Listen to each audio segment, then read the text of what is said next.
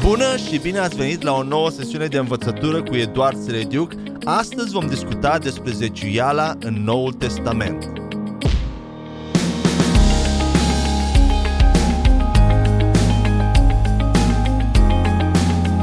Aș dori să încep sesiunea de astăzi cu câteva întrebări cu care m-am confruntat și eu personal mulți ani în urmă și cu care cred că și mulți alți creștini se confruntă în ziua de astăzi. Este zeciuiala pentru credincioșii Noului Testament? Nu este oare zeciuiala o practică a Vechiului Testament? De ce ar trebui să dăm zeciuiala? Sau cât ar trebui să dăm ca zeciuială? Ar trebui să dăm zeciuiala din veniturile noastre brute sau nete? Când trebuie să dăm zeciuiala? Sau unde ar trebui să dăm zeciuiala? Ar trebui să dăm zeciuiala chiar și când suntem în datorii? O întrebare foarte bună. Ce se întâmplă dacă nu dăm zeciuiala? Suntem blestemați? Depind vindecarea și prosperitatea noastră de zeciuială? Ne va restitui Dumnezeu, ne va da oare Dumnezeu înapoi zeciuiala pe care o dăm înmulțită? Toate acestea sunt întrebări importante cu care mulți creștini se luptă astăzi și scopul acestei învățături este de a răspunde la ele și de a încerca să aducem o claritate practicii de zeciuială în era, în era Noului Testament. Și mai exact, în această sesiune de învățătură vom demonstra această sesiune și următoarea, pentru că sunt două sesiuni, vom demonstra că zeciuiala este încă valabilă în Noul Testament, dar mai mult ca un reper al dărniciei și nu ca o regulă impusă ca în Vechiul Testament. Și în această sesiune de astăzi vom răspunde doar la primele trei întrebări, urmând ca într-o sesiune, sesiune succesivă să răspundem la restul de întrebări care le aveam uh, în jurul acestui subiect. Haideți să începem cu prima întrebare. Este zeciala pentru credincioși în Noului Testament? Ei bine, da și nu. Și voi răspunde de ce da și de ce nu. Zeciala este pentru credincioși în Noului Testament pentru că Dumnezeu a fost din totdeauna un Dumnezeu darnic și această calitate este o parte integrantă a naturii Lui, dezvoluită în toată Scriptura, precum sunt și sfințenia și dragostea Lui. Și faptul, de exemplu, faptul că Dumnezeu este sfânt și că dorește ca și noi să umblăm în sfințenie, nu s-a schimbat de la Vechiul la Noul Testament. Noi suntem chemați ca și credincioși să trăim vieți sfinte, mai ales că Dumnezeu ne-a dat totul ce a avut El mai bun pe singurul Său Fiu și pe Duhul Sfânt. Deci acesta ar fi un prim motiv pentru care cred că zeciala încă este pentru Noul Testament. Al doilea motiv pentru care cred acest lucru este zeciala a fost prezentă înainte de lege, a fost apoi preluată în timpul legii lui Moise și în cele din urmă menționată și după lege în Noul Testament și vom vedea un pic mai târziu în detaliu. De ce cred, de ce cred că zeciala nu este neapărat o regulă pentru Noul Testament, impusă sau poruncită de Dumnezeu? Pentru că dacă nu dăm zeciala, nu suntem blestemați, așa cum spune Maliahis, așa cum se spune în uh, Vechiul Testament. Noua creație nu poate fi blestemată dacă nu dă zeciala și vom explica mai târziu de ce, în detaliu. Haideți să avem răbdare. Și un alt motiv pentru care nu cred că zeciala este ceva impus sau o poruncă a Noului Testament, uh, motivul este că în Noul Testament nu există nicio poruncă specifică cu privire la zecială, ci Noul Testament, dacă o să observați, vorbește despre generozitate și dărnicie în general. Noi suntem chemați să dăm orice sumă decidem în inima noastră, dar acel, acea dărnicie trebuie să fie făcută cu bucurie și din toată inima. Așa ne spune Biblia la 2 Corinteni 9 cu versetul 7. Așadar, în Noul Testament, zeciala este un reper sau o disciplină și nu o regulă. Noi, ca și credincioși, suntem chemați să dăm chiar mai mult decât zecială, dincolo de zecială.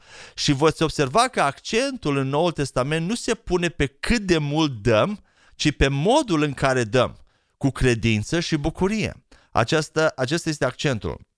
Și haideți să vedem uh, un prim subpunct să vedem unde apare zeciala înainte de lege, care sunt oamenii lui Dumnezeu care au dat a zecea parte înainte ca legea lui Moise să fie instituită. Uh, în timpurile străvechi, Vă, uh, dacă citiți în alte uh, surse extra-biblice, veți vedea că zeciala sau a zecea parte nu se rezuma doar la oamenii religioși precum națiunea Israel. Acordarea unei porțiuni din venitul cuiva, fie unei zeități păgâne, fie autorității de guvernare, era un obicei larg răspândit. Și numai dacă citim în Geneza 47, versetul 24, vedem cum egiptenilor li s-a cerut să plătească lui Faraon 20% din recolta lor, o cincime. Alte documente extrabiblice indică faptul că zeciala era practicată în întreaga lume antică printre sirieni, lidieni și babilonieni. Acum, haideți să vedem, a fost zeciala prezentă printre oamenii lui Dumnezeu înainte, înainte de legea lui Moise? Există două exemple de zecială premozaică. Citim în Geneza 14, versetele 18 la 20, că Avram a dat o zecime din toate lui Melchisedec. Deși Avram a dat din prada războiului în acest caz și nu din veniturile sale anuale sau lunare și chiar dacă ar fi fost cazul că el a urmat un, doar un obicei cultural al timpului său, când a dat zecial, adică a făcut ce, fa- ce făceau oamenii în timpul său, totuși se pare că el a știut instinctiv că lui Melchisedec îi va plăcea darul lui. În Vechiul Testament nu există nimic care să indice că Avram a primit vreodată instrucțiuni divine cu privire la zecială. Apoi vedem pe apostolul Pavel că amintește gestul lui Avram în Evrei 7 cu 4 când vorbește despre superioritatea preoției noului legământ al lui Isus Hristos față de preoția legământului vechi și despre superioritatea lui Melchisedec față de Avram. Și îl dă ca un exemplu bun. Al doilea exemplu de ziceală înainte de lege îl găsim în Geneza 28, versetul 22, unde este vorba de Iacov. Aici Iacov promite lui Dumnezeu că îi va da a zecea parte, o zecime din tot ce va avea, din tot ce Dumnezeu îl va binecuvânta pe el. Și deși jurământul său este condiționat, era condiționat de binecuvântarea lui Dumnezeu întâi, adică Dumnezeu trebuia să-l binecuvinteze întâi și apoi urma că el să dea a zecea parte, totuși vedem că și el știa că dăruirea înapoi lui Dumnezeu a cele de a zecea parte va fi plăcută și va fi un gest de mulțumire și de um, recunoștință care l-ar onora pe Dumnezeu. Altfel nu ar fi venit cu astfel de idei înaintea lui Dumnezeu, dar el știa că un astfel de gest, o astfel de dărnicie i-ar fi plăcut lui Dumnezeu. Mergem mai departe să vedem zeciala în timpul legii lui Moise, ca și o lege uh, a, a, a lui Dumnezeu dată poporului Israel. Și vedem uh, un prim pasaj în Levit, Leviticul 27, versetul 30 și aș vrea să citim acest pasaj. Eu voi folosi de obicei traducerea, Biblia, traducerea fidelă din 2015 sau noua traducere românească, voi alterna, dar dumneavoastră sunteți bineveniți să folosiți uh, orice traducere românească pe care o aveți la dispoziție, fie Cornelescu sau altele, sunt mai multe acum. Haideți să vedem acest prim pasaj, să-l citim împreună și să vedem cum Moise adaugă zeciala în lege. Leviticul 27, versetul 30, spune așa. Și toată zeciala pământului, fie din sămânța pământului, fie din rodul pomilor, este a Domnului. Ea este sfântă Domnului. Primul procent de 10%, vedem în acest pasaj, era numit sfânt sau pus deoparte ca aparținând lui Dumnezeu israeliții trebuiau să întoarcă lui Dumnezeu ceea ce era deja al lui și prin facerea acestui lucru ei recunoșteau purtarea de grijă a lui Dumnezeu, a celui atotputernic. Apoi, în numeri 18, versetele 21 la 24, vedem că leviții serveau o funcție specială în Israel. Ei slujeau înaintea lui Dumnezeu ca preoți al lui Israel. Iar la porunca lui Dumnezeu, leviții nu au avut parte, nu aveau parte de moștenire la fel ca celelalte seminții. Domnul era partea lor de moștenire. Haideți să citim și acest pasaj. Numer 18, 21 la 24. Și iată, am dat copiilor lui Levi toate zeciuielile ca o moștenire pentru serviciul lor pe care îl servesc, serviciul tabernacolului întâlnirii. Nici nu trebuie de aici înainte să se apropie copiii lui Israel de tabernacolul întâlnirii, ca nu cumva să poarte vreun păcat și să moară ci leviții să facă serviciul tabernacolului întâlnirii și să poarte nelegiuirea lor. Acesta să fie un statut pentru totdeauna prin generațiile voastre, ca în mijlocul copiilor lui Israel ei să nu aibă nicio moștenire. Versetul 24. Dar zeciuielile copiilor lui Israel pe care ei le aduc ca ofrandă ridicată pentru Domnul, le-am dat leviților ca moștenire. De aceea le-am spus, printre copiii lui Israel, ei să nu aibă nicio moștenire. Aici îl vedem pe Dumnezeu cum stabilește ca zeciuielile lui Israel să fie folosite ca plată către preoții levitici pentru serviciile lor. Aceasta nu înseamnă că preoții levitici erau scutiți de zeciuială. Ei trebuiau de asemenea să dea zeciuială ca toți ceilalți oameni și vedem acest lucru specificat în același capitol 18 numeri, câteva versete mai jos la 26, de la 26 la 28. Așadar, din veniturile pe care leviții le primeau din zeciuierile poporului, ei erau responsabili, la rândul lor, de a da 10% lui Dumnezeu. Și încă un lucru important de menționat aici este că zeciala, cel puțin în Vechiul Testament, nu era o ofrandă sau o ofertă voluntară, așa cum vedem în Deuteronom 12, versetul 6. Acea zecea parte aparținea lui Dumnezeu și israeliții o dădeau pur și simplu înapoi. Dar aceasta nu era singura zecială obligatorie. De asemenea, ei dădeau o altă zecială pentru a susține un festival special al jubileilor. Și vedem asta în Deuteronom 12, iar apoi mai avea o a treia zecioară la fiecare trei ani pentru a avea grijă de orfani, văduve și săraci. Și vedem acest lucru în Deuteronom 14.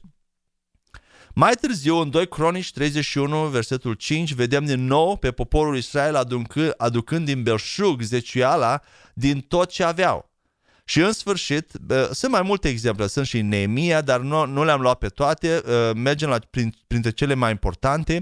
În sfârșit avem Maleahii 3 cu 8 la 10 la sfârșitul Vechiului Testament, un pasaj foarte renumit și foarte abuzat și folosit din plin, după părerea mea, unde Dumnezeu reiterează porunca sa despre zeciuială, adresată poporului Israel.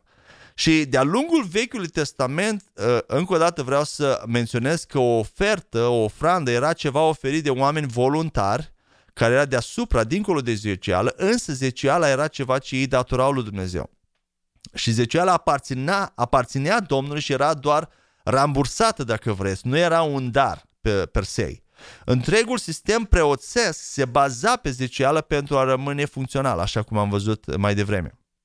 Acum, haideți să vedem unde apare menționată zeciala în Noul Testament. Și ne uităm la Matei 23 cu versetul 23, unde Isus le vorbește fariseilor despre zecială și milostenie că trebuie ambele făcute. El nu elimină aici zeciuiala, ci uh, o descalifică doar dacă este făcută fără milă și dreptate. Și în, acela, în aceeași manieră, noi cred că trebuie să practicăm întâi mila și îndurarea, dragostea lui Dumnezeu, atitudinea corectă a inimii, fără a neglija zeciuiala. Haideți să citim un pasaj de la Evrei 10 cu 1, tot din Biblia traducerea fidelă voi citi, în care spune așa. Fiindcă legea, având o umbră a lucrurilor bune ce vor veni și nu însă și imaginea lucrurilor, nu poate niciodată să desăvârșească pe cei ce se apropie de ea cu acele sacrificii, pe care le-a oferit neîncetat an după an. Aici, pasajul acesta vorbește despre sacrificii, despre jertfele repetate în comparație cu jertfa lui Isus, dar aș vrea să observăm fraza de la începutul versetului care spune așa fiindcă legea, având o umbră a lucrurilor bune ce vor veni și nu însă și imaginea lucrurilor. În alte cuvinte, legea lui Moise, la general vorbind, a fost o umbră a lucrurilor reale care urmau să vină, o imagine a realului, un tipar. În Noul Testament, lucrurile din lege nu au fost înlăturate complet. Ele au fost fie înlocuite cu ceva mai bun și mai mare, sau au fost extinse și amplificate. Și aș vrea să dau câteva exemple aici. De exemplu, sistemul de jertfe repetate de animale care era imperfect a fost înlocuit în Noul Testament cu jertfa eternă a lui Isus, dată odată pentru totdeauna. Așadar, nevoia de jertfă nu a fost înlocuită sau eliminată. Ea a rămas, dar jertfa de animale, jertfele repetate de animale au fost înlocuite cu jertfa singulară și eternă a lui Isus Hristos. Apoi un al doilea exemplu. Legea morală a celor 10 porunci a fost extinsă și amplificată de Isus în predica de pe munte. Vedem asta în Matei 5 și în celelalte evanghelii, în Luca și în, în Marcu. A fost amplificată de la litera legii la spiritul legii și la gândurile interioare, la dorințele inimii, la partea interioară a omului. Ea a fost general extinsă la sfințenia în care noi, ca și creștini, trebuie să umblăm astăzi, nu așa? Cuprinde toate acțiunile și faptele exterioare, dar și atitudinea inimii, ceea ce se întâmplă în inimă. Și legea morală seamănă sau aduce cu sfințirea, sfințenia în care noi creștinii trebuie să umblăm astăzi. Al treilea exemplu, mijloacele, însă ce s-a, ce s-a schimbat, un alt lucru care s-a schimbat, mijloacele de a fi sfinți și de a obține neprihănirea s-a schimbat de la eforturile umane care erau în Vechiul Testament, au fost înlocuite cu efortul și dreptatea lui Dumnezeu. Dumnezeu a câștigat pentru noi neprihănirea fără Isus, prin Isus Hristos, fără ca noi să mai trebuia să facem nimic. Și nu numai atât, ne-a schimbat natura spiritului nostru, ne-a renăscut astfel încât Acum noi avem abilitatea, avem puterea de a trăi o viață de sfințire. Practic noi trăim în afară ceea ce Dumnezeu a făcut deja în interiorul nostru. El ne-a făcut deja sfinți și prosperi și binecuvântați. Așadar, legea a reprezentat un tipar, o structură a lucrurilor care trebuie să fie, dar în Vechiul Testament ele erau doar o umbră a lucrurilor reale, era o perioadă de antrenare, de educație, dacă vreți. Dumnezeu îi educa, le educa pe poporul Israel uh, cu privire la, la lucrurile care trebuie, la, la nevoia de jertfă, la nevoia de sfințire, cum să ne sfințim, la care sunt consecințele, pentru că astfel noi în Noul Testament să apreciem mai mult și să vedem, să putem înțelege ce a făcut Isus Hristos la cruce. Acum mă întorc înapoi la zecială. Și revin la ideea care am spus din Evrei 10 cu 1 și uh, imediat ajung la ce vreau să spun cu privire la zecială. Realul este întotdeauna mult mai bun decât umbra sau decât poza. Există o foarte mare diferență și cred că sunt, sunteți aici de acord cu mine între a privi o fotografie cu persoana iubită și a întâlni-o pe acea persoană în realitate. Sentimentele pe care le trăim atunci când întâlnim realul sunt mult mai intense decât cele trăite atunci când ne uităm la o fotografie. La fel s-a întâmplat și cu legea și cu zeciala. Dacă în lege zeciala era o poruncă obligatorie, vedem în Noul Testament că zeciala a fost extinsă și amplificată de la o regulă obligatorie la ceva liber și personal, adăugându-i se și atitudinea inimii cu care cineva dă zeciala. Pe lângă fapta în sine, acțiunea în sine de a da zecială, Dumnezeu a adăugat și atitudinea. Deci zeciala a fost amplificată, dacă vreți, la dărnicie în general în Noul Testament. Un alt argument care îl avem în Noul Testament și prin care vedem că zeciala este și pentru Noul Testament, este că legea a revelat la un nivel de bază inima și caracterul lui Dumnezeu care este același, care sunt aceleași, inima și caracterul lui Dumnezeu și în Noul Testament. Legea nu a fost dată, cum spuneam, într-un vid și apoi complet eliminată în Noul Testament. Dumnezeu nu s-a schimbat, așa cum ne spune Biblia, Dumnezeu nu se schimbă, El este același ieri, azi și în veci. Și dacă El a găsit plăcere în zecială în Vechiul Testament, asta înseamnă că El va găsi plăcere în ea și în Noul Testament. În Vechiul Testament, Dumnezeu trebuia să impună o regulă specifică pentru dărnicie și vreau să vedeți aici inima lui Dumnezeu. El trebuia să dea această regulă pentru a-i ajuta pe oameni să se disciplineze în acel domeniu. De ce? Pentru că ei nu aveau încă natura lui Dumnezeu în ei, nu erau născuți din nou și nu erau înclinați în mod natural, prin natură, de a fi darnici. Nu a fost oare Dumnezeu bun și inteligent atunci când a cerut oamenilor doar 10% din bunurile lor? 10% nu era prea mult pentru a împovăra, dar nici prea puțin încât să nu-i coste nimic. Iar în Noul Testament, natura credincioșilor s-a schimbat în aceeași natură ca a lui Dumnezeu. Și acum Dumnezeu nu mai are nevoie să impună din nou zeciala. Dar El se așteaptă ca noi să fim darnici, iar o zecime din toate veniturile ar trebui să fie limita minimă a dărniciei noastre. Deoarece, deoarece cea mai mare parte a legii a fost extinsă și amplificată în Noul Testament, același lucru s-a întâmplat și cu zeciala. Și ca și creștini, încă o dată vreau să spun, nu suntem obligați de nicio lege sau poruncă a lui Dumnezeu să dăm zecială și aș vrea să spun din nou acest lucru apăsat. Ca și noi creații, noi nu suntem obligați de nicio lege sau poruncă a lui Dumnezeu să dăm zecială. Însă noi ar trebui să dăm dincolo de zecială. și să dăm nu numai o zecime din venitul nostru în Noul Testament, și și oferte dincolo de zecială. Dărnicia către împărăția lui Dumnezeu nu este o lege impusă pentru noi, ci este o bucurie și un privilegiu pe care Dumnezeu ne l-a dat. Și o să vedeți mai pe măsură ce explic, o să vă dați seama și mai mult de acest lucru. Aș vrea să ne schimbăm mentalitatea și să vedem un pic mai mult din inima lui Dumnezeu și ce, ce, ce a vrut Dumnezeu să realizeze. Dumnezeu nu are nevoie de banii noștri, cred că v-ați dat seama de acest lucru.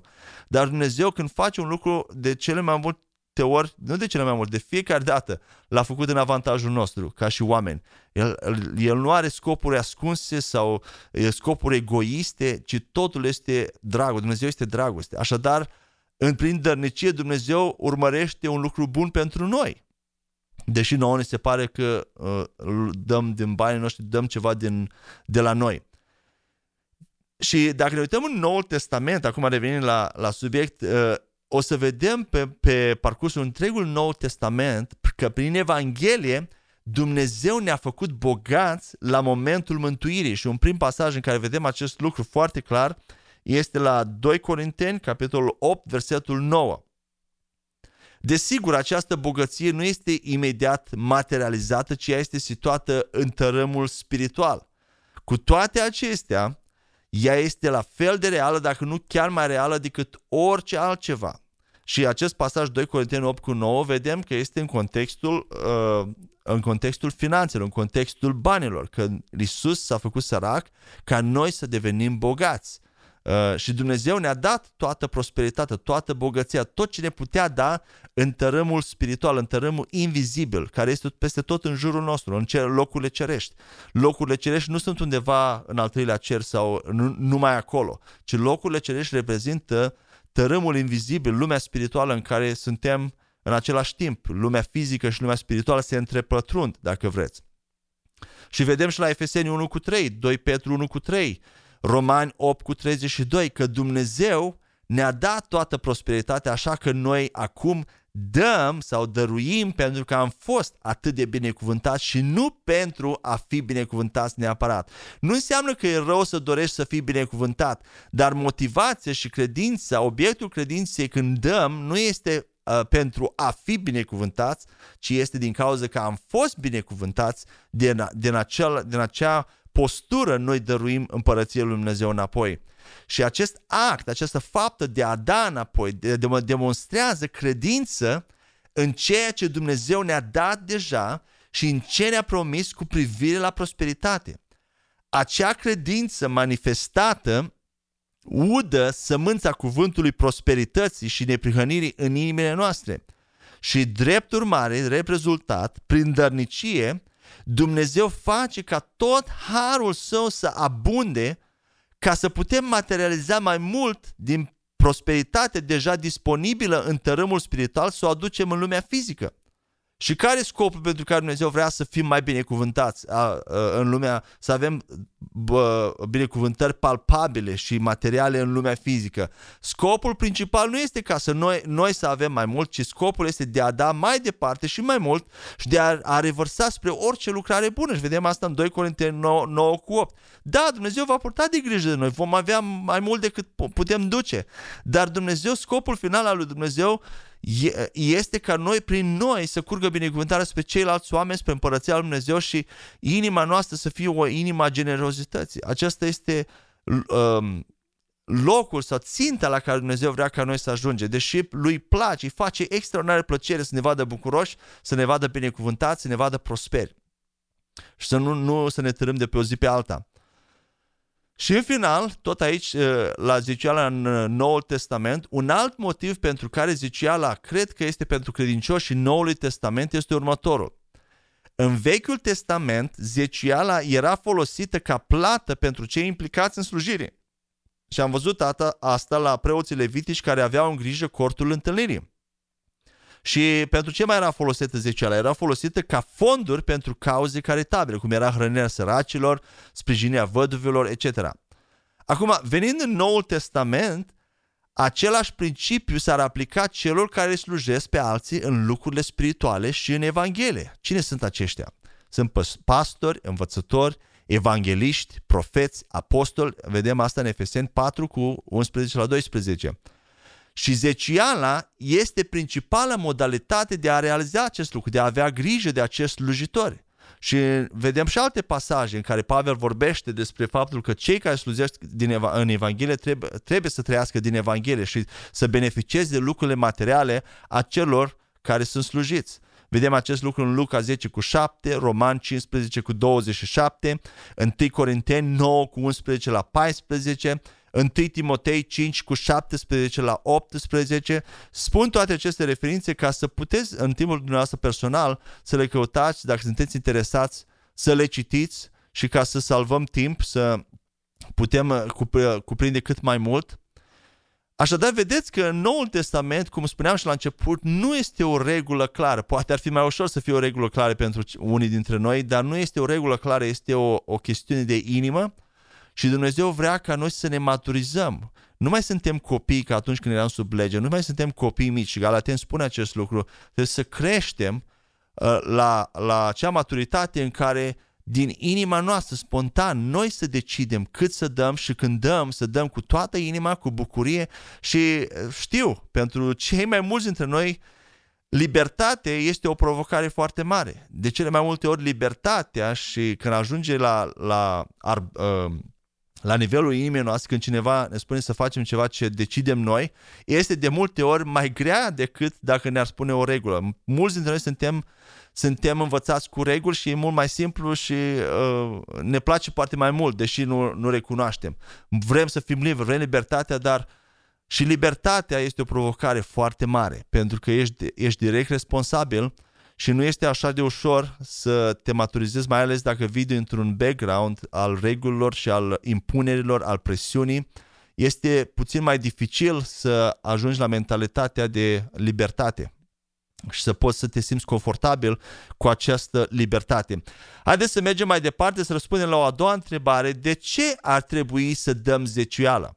Am, spus, am în, în secțiunea precedentă am vorbit despre uh, suportul sau sprijinul biblic pentru zecială și în Noul Testament. Acum aș vrea să, să discutăm puțin despre motivațiile autentice pentru care noi ar trebui să dăm zecială și care sunt beneficiile zeciuielii. Și o, o primă motivație sau beneficiu sau motivație pentru care să dăm zecială ar fi faptul că Dumnezeu este onorat și slujit. El este binecuvântat prin umblarea noastră în neprihănirea Lui și în căile Lui în domeniul dărniciei și al zeciuielei. Acesta este un, un motiv și un beneficiu extraordinar pentru noi să știm că Dumnezeu este binecuvântat prin umblarea noastră în neprihănire. Al doilea beneficiu sau lucru care ar trebui să ne motiveze este faptul că împărăția lui Dumnezeu este avansată prin dărniciile noastre și slujitorii Evangheliei sunt bine compensați. Am o mare frustrare în inima mea când văd de cele mai multe ori bisericile și organizațiile spirituale uh, plătind foarte puțin pe slujitorii lui Dumnezeu. În împărăția lui Dumnezeu, slujitorii lui Dumnezeu care lucrează cu oameni au cea mai grea slujbă din lume, mai ales pastorii.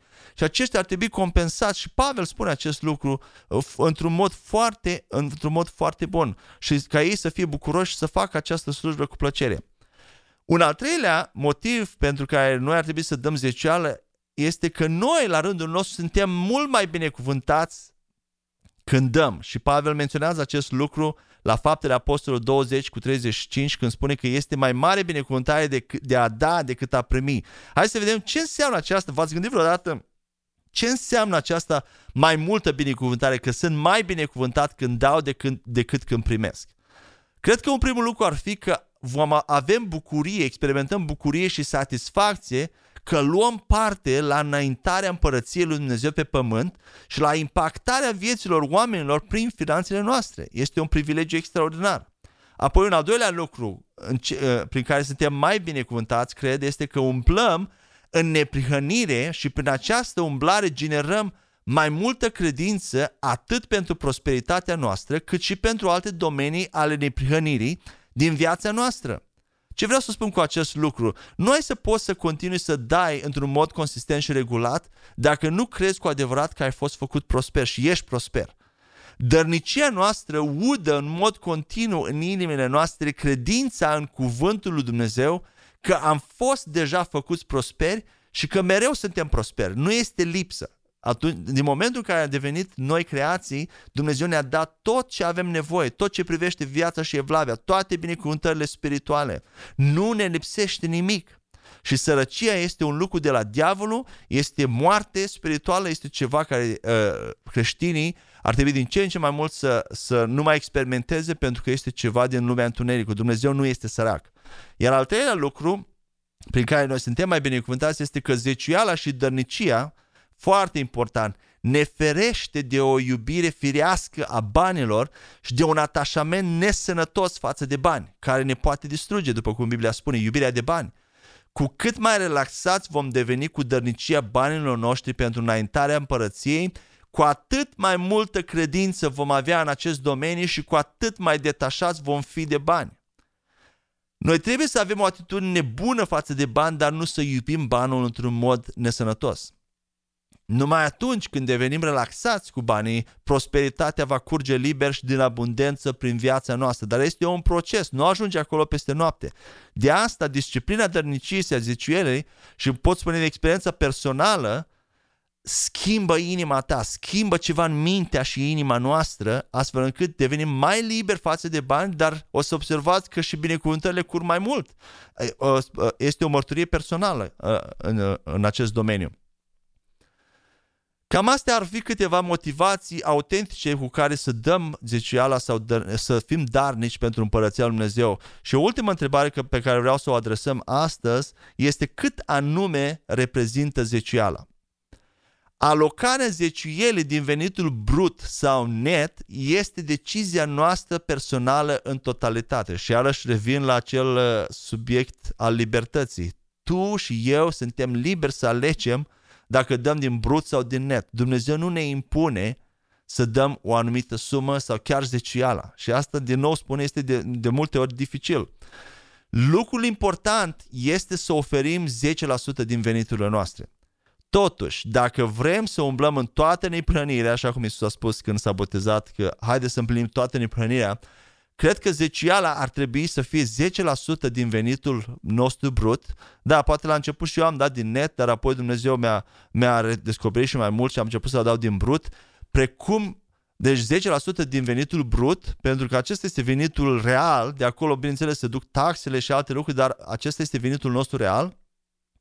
Și nu numai din venitul brut, dar, dar și din orice alt venit suplimentar care vine în casa noastră pe parcursul anului sau a anumitor luni. Și vedem că peste tot știm în Geneza 28, Evrei 7 că zeciala este a zecea parte din tot ce ne intră în casă. Și deși vorbim aici despre sume exacte și amănunte practice, lucrul cel mai important este ca noi să dăm și să fim darnici. Atitudinea inimii este cea care contează cel mai mult și credința pe care o manifestăm atunci când dăm. Și ar vrea să repet încă o dată. Atitudinea inimii este cea care contează cel mai mult și credința pe care o manifestăm atunci când dăm. Uh, uh, și cred că o să mă opresc aici uh, și vom continua în, într-o altă sesiune cu restul de întrebări să răspundem în jurul uh, zeciuielei. Astăzi am vorbit despre Fa, uh, am răspuns la întrebarea dacă zeciuiala este pentru credincioși în Noul Testament sau nu și am parcurs înainte de lege, în timpul legii, după lege. Apoi am încercat să răspundem de ce ar trebui să dăm zeciuiala și care ar fi motivațiile autentice și beneficiile zeciuielei. Și uh, ultima întrebare a fost cât anume reprezintă zeciuiala. Și sper că acest mesaj va, bine, va adus libertate și binecuvântare și dacă vă place acest tip de învățătură și vreți să aflați mai multe, puteți să vizitați și site-ul nostru sreduc.com iar până ne întâlnim uh, în următoarea sesiune de învățătură, mă rog ca Dumnezeu să vă binecuvinteze cu pacea Lui, cu bucuria Lui și dragostea Lui să vă învăluie în numele Lui Iisus Hristos. Amin.